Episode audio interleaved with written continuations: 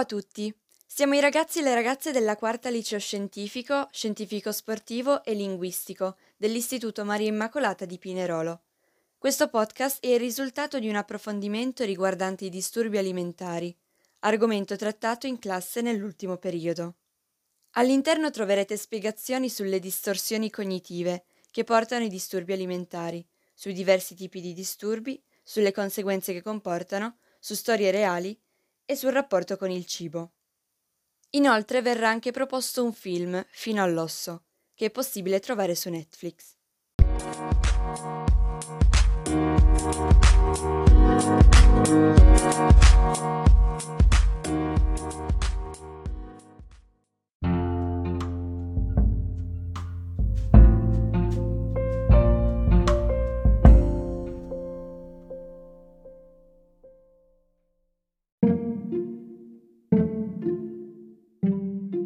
Le distorsioni cognitive sono la percezione errata che riflette delle credenze inaccurate riguardo l'immagine della persona, il cibo e il peso.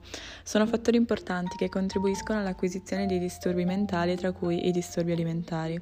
L'anoressia nervosa e la bulimia nervosa condividono la stessa psicopatologia e entrambe sono intese come problemi cognitivi. Riconoscere, sfidare e cambiare questi schemi di pensiero negativi è una componente fondamentale della terapia cognitivo-comportamentale. Diverse possono essere le distorsioni cognitive esistenti esistenti. Alcune tra queste sono il pensiero tutto niente, forse la distorsione più estrema. Questo porta a considerarci un successo o un fallimento, totalmente buoni o totalmente cattivi. È un modo di pensare che non tiene conto delle sfumature di grigio. Quando abbiamo un disturbo alimentare, applichiamo questo pensiero a noi stessi e per estensione al nostro corpo, peso e cibo. Supponiamo ad esempio che lo zucchero sia cattivo, anche se è un alimento che fa parte di una dieta normalissima. Un altro esempio è la sovrageneralizzazione, una distorsione cognitiva simile al pensiero tutto niente. Porta a credere che un'esperienza o una situazione negativa descriva completamente la propria vita. Ad esempio, se non riusciamo a raggiungere un obiettivo di peso arbitrario, pensiamo di non avere l'intenzione di perdere peso e di dover essere infelici per tutta la vita. Questa eccessiva generalizzazione sembra la verità più assoluta.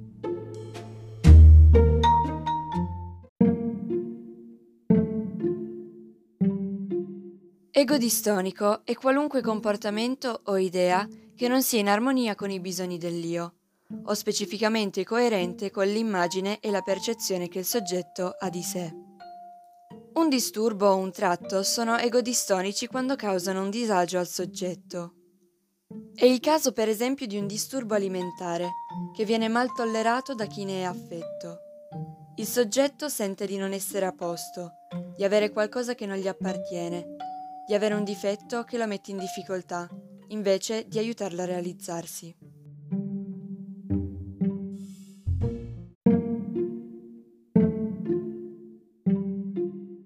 Quasi più nessuno va al ristorante per soddisfare il proprio bisogno primario di mangiare, ma esce per altri motivi, legati alla socialità, che con il cibo ha un forte legame.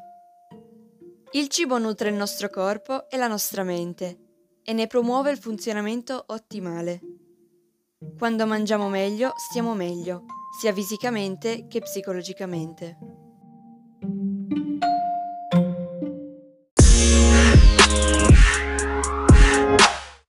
Si tratta di anoressia nervosa, quando il peso forma è dell'85%. È uno dei più importanti disturbi alimentari che consiste nel rifiuto del cibo da parte della persona, per la costante paura di ingrassare. Uno dei problemi maggiori è che il soggetto non è subito conscio del pericolo che sta correndo.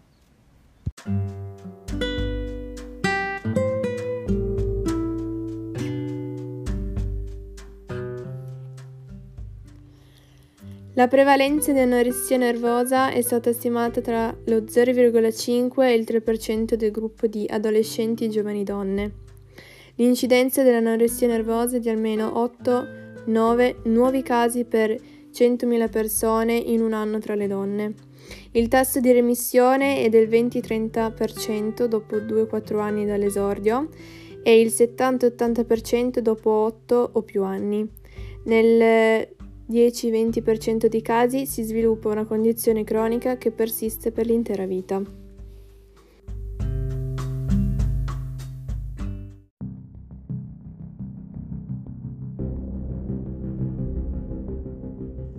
La storia di Alba. Alba ha 21 anni, vive da sola a Narni, in Umbria, dove sta frequentando l'università. Studia, esce con le amiche, viaggia, ogni tanto torna a casa a Firenze e mangia. Alba finalmente ha ripreso a mangiare e questa è una delle vittorie più grandi della sua vita.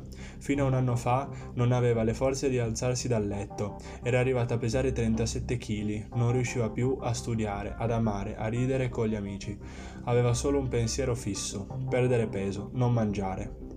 Ha avuto però il coraggio di chiedere aiuto, di affidarsi a un centro, di iniziare un percorso per lei all'inizio spaventoso, un viaggio verso la guarigione che ancora non ha concluso, ma che sta raccontando in un video diario dalle migliaia di visualizzazioni.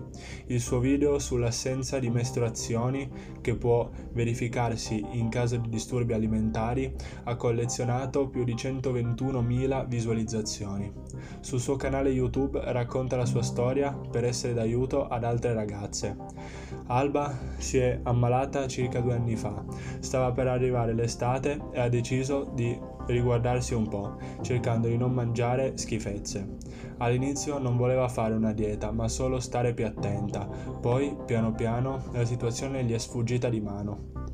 In estate ha perso tantissimi chili e quando è tornata a Narni in autunno a volte non aveva nemmeno le forze di alzarsi dal letto. Fortunatamente i genitori le sono stati vicino e dopo un periodo in cui la ragazza non voleva confidarsi, alla fine ha chiesto aiuto a loro. Dopo un periodo in cui non sapevano bene come muoversi, la ragazza si è trasferita in un centro specializzato di Empoli, dove è iniziata la rinascita. La ragazza ammette che la parte più difficile del percorso è stata quella di ricominciare a mangiare e vedere aumentare il peso. La situazione è lentamente migliorata e soprattutto il pensare che un suo amico non ce l'ha fatta e si è addormentato per sempre gli ha dato la forza di tornare a vivere normalmente.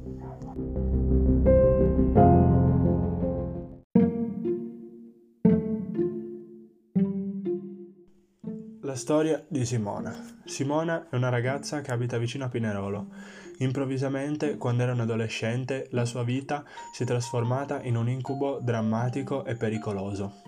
La ragazza ha incominciato a mangiare sempre di meno ed è entrata nella spirale infernale dell'anoressia. Ha passato momenti difficilissimi, ma anche grazie all'aiuto dei suoi genitori e amici è riuscita ad uscire dall'incubo. Simona ha scritto un libro di poesie intitolato Dal profondo dell'anima di edizioni Albatros. È autrice del blog Fame d'amore, dove racconta la sua drammatica realtà dei disturbi alimentari e dell'anoressia, di cui soffre da quando ha 17 anni. Lei si è definita un piccolo vermiciattolo che sta combattendo per diventare una farfalla e prendere il volo libera. Attraverso la poesia, Simona ha descritto la sua guerra contro l'anoressia. La ragazza parla della sua situazione in modo molto chiaro per aiutare chi sta passando per il medesimo disagio. La ragazza descrive i fatti per quello che sono e sono stati, racconta le sue emozioni e sensazioni fisiche. Nei suoi versi si percepisce la sofferenza e il tentativo di uscire da quella situazione ad ogni costo. In un'intervista rilasciata da Simona ha detto l'unico modo per guarire da una malattia del comportamento alimentare è l'amore.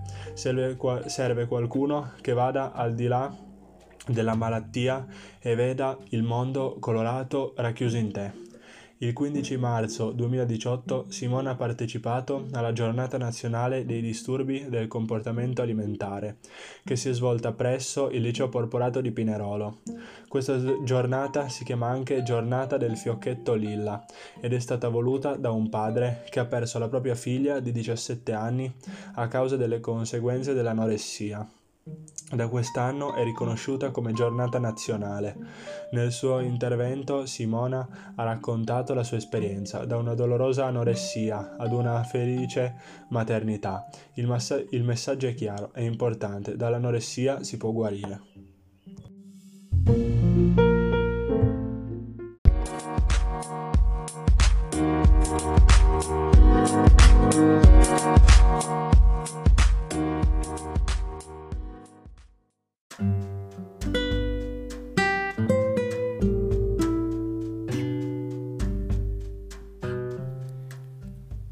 Fino all'osso, un film di Netflix con la regia di Martin Oxon, un film con Lily Collins e Keanu Reeves. Il film tratta di una dura lotta contro l'anoressia, tra momenti strazianti e divertenti. Ellen è una ventenne ribelle, da tempo malata per una grave forma di anoressia nervosa. Ha trascorso la parte migliore della sua adolescenza entrando e uscendo da numerosi programmi di recupero, solo per ritrovarsi ogni volta con diversi chili in meno. Determinata a trovare una soluzione, la sua famiglia accetta di mandarla in una casa famiglia guidata da un medico non tradizionale. La comunità di Los Angeles in cui Ellen viene spedita è chiamata Threshold, ossia soglia, ed è diretta dal dottor William Beckham, interpretato da Keanu Reeves.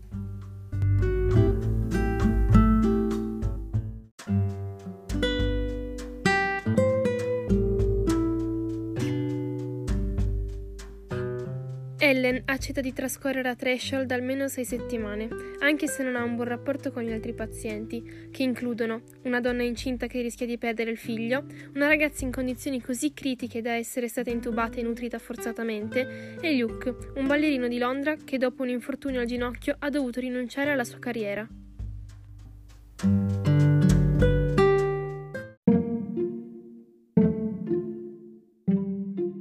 Sorpresa dalle insolite regole e affascinata dagli altri pazienti, Ellen scoprirà con fatica come affrontare la sua dipendenza, nel tentativo innanzitutto di accettarsi per com'è, al fine di avere una possibilità contro i suoi demoni.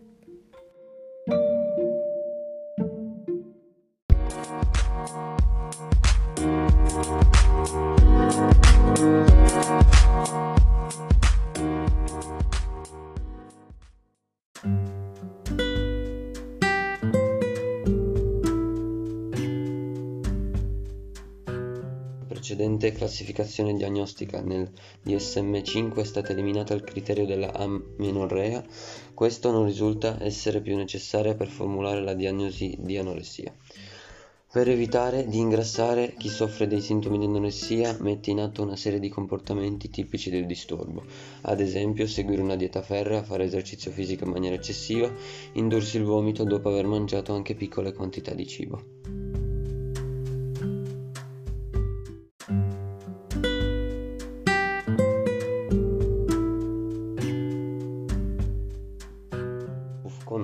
Abbuffate di eliminazione. Negli ultimi tre mesi la persona ha presentato eh, ricorrenti episodi di abbuffate o condotte di eliminazione, esempio vomito, uso di lassativi, diuretici, eccetera. Rispetto alla, prece- alla, precedente classificazione diagnostica, nel DSM-5 è stato eliminato il criterio di, dell'amenorrea,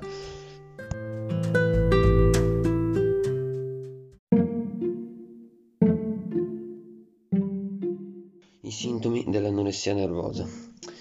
Restrizione dell'assunzione delle calorie in relazione alle necessità, che porta un peso corporeo molto basso rispetto a, all'età, sviluppo e salute fisica. Intensa paura di aumentare di peso o di diventare grassi, eccessiva influenza del peso o della forma del corpo sui livelli di autostima. Vengono inoltre identificate due tipologie di anoressia nervosa tipo con restrizioni negli ultimi tre mesi la persona non ha presentato episodi di abbuffate o condotte di eliminazione. La perdita di peso è ottenuta cioè principalmente attraverso la dieta, il digiuno e o la, l'attività fisica eccessiva. Tipo con abbuffate condotte di eliminazione.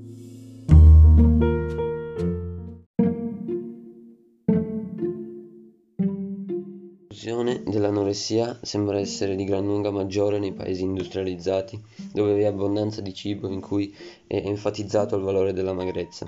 Questo disturbo dell'alimentazione si manifesta prevalentemente nel sesso femminile.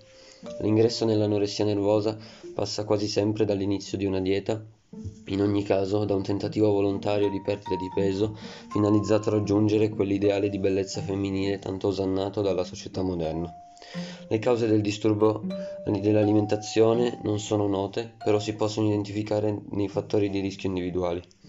Condizioni presenti nei familiari, ad esempio la presenza di un disturbo dell'alimentazione in uno dei genitori o tratti di personalità ossessiva Esperienze precedenti all'esordio della psicopatologia, problemi relazionali con i genitori, abusi sessuali, esperienze di derisione per il peso o per la forma del corpo, caratteristiche individuali con bassa autostima, eh, ansia e disturbi dell'ansia.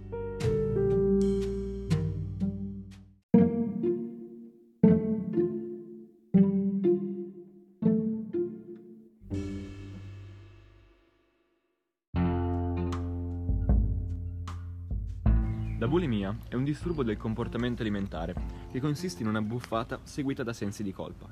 I pazienti, nel tentativo disperato di porre rimedio, tendono a espellere gli alimenti assunti poc'anzi tramite metodi estremi e non sempre salutari, come rigurgito, digiuno, lassativi e intensa attività fisica.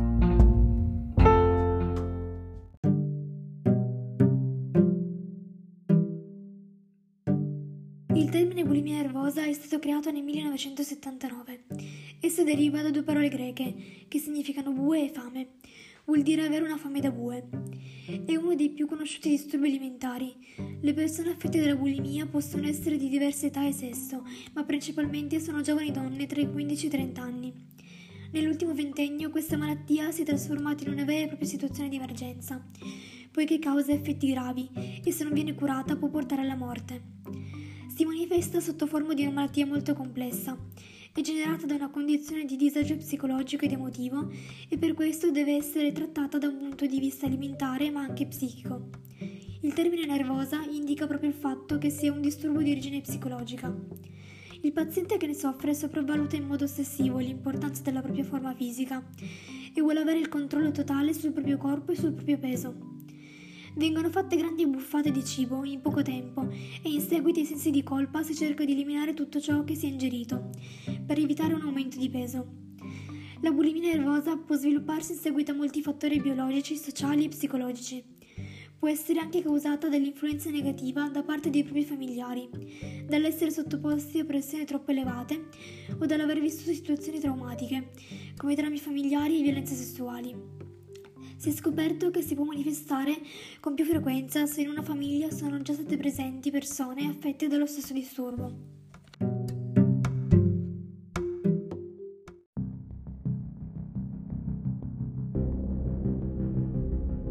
Di fronte a un caso sospetto di bulimia, i medici ricorrono ad alcune analisi di laboratorio, a una valutazione del profilo psicologico e ad alcuni esami strumentali per valutare la salute di certi organi vitali. È importante la consultazione del Manuale diagnostico e statistico dei disturbi mentali, DSM.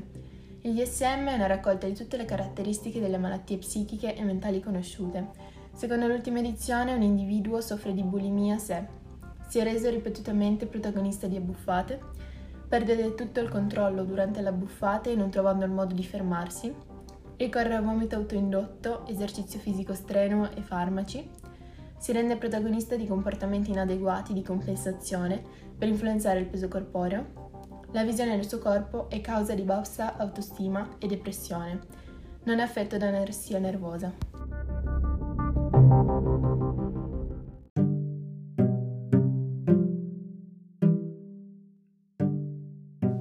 La prevalenza della bulimia nervosa varia tra il 0,9 e l'1,5% nel sesso femminile e tra 0,1 e 0,5% nel sesso maschile. L'incidenza è stata stimata di almeno 12 nuovi casi per 100.000 persone in un anno tra le donne e 0,8 casi per 100.000 persone tra gli uomini, in una fascia compresa tra 12 e 15 anni. Il tasso di mortalità è di 1,74 per 1000 persone all'anno.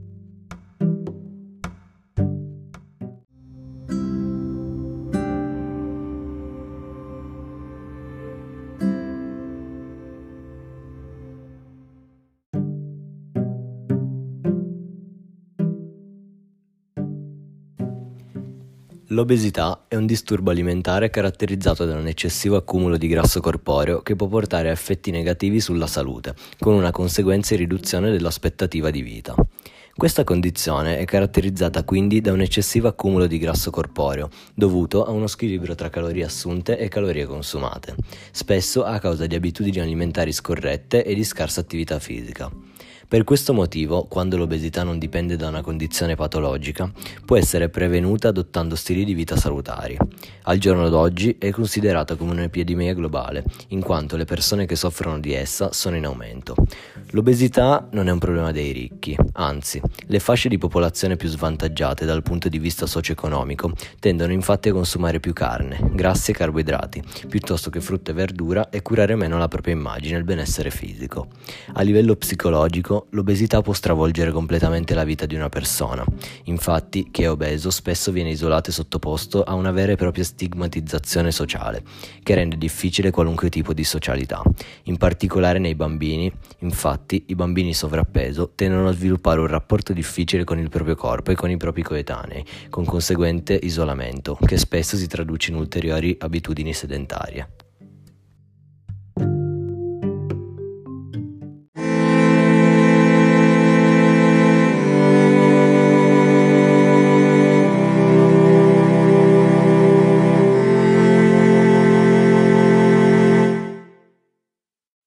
Thank you.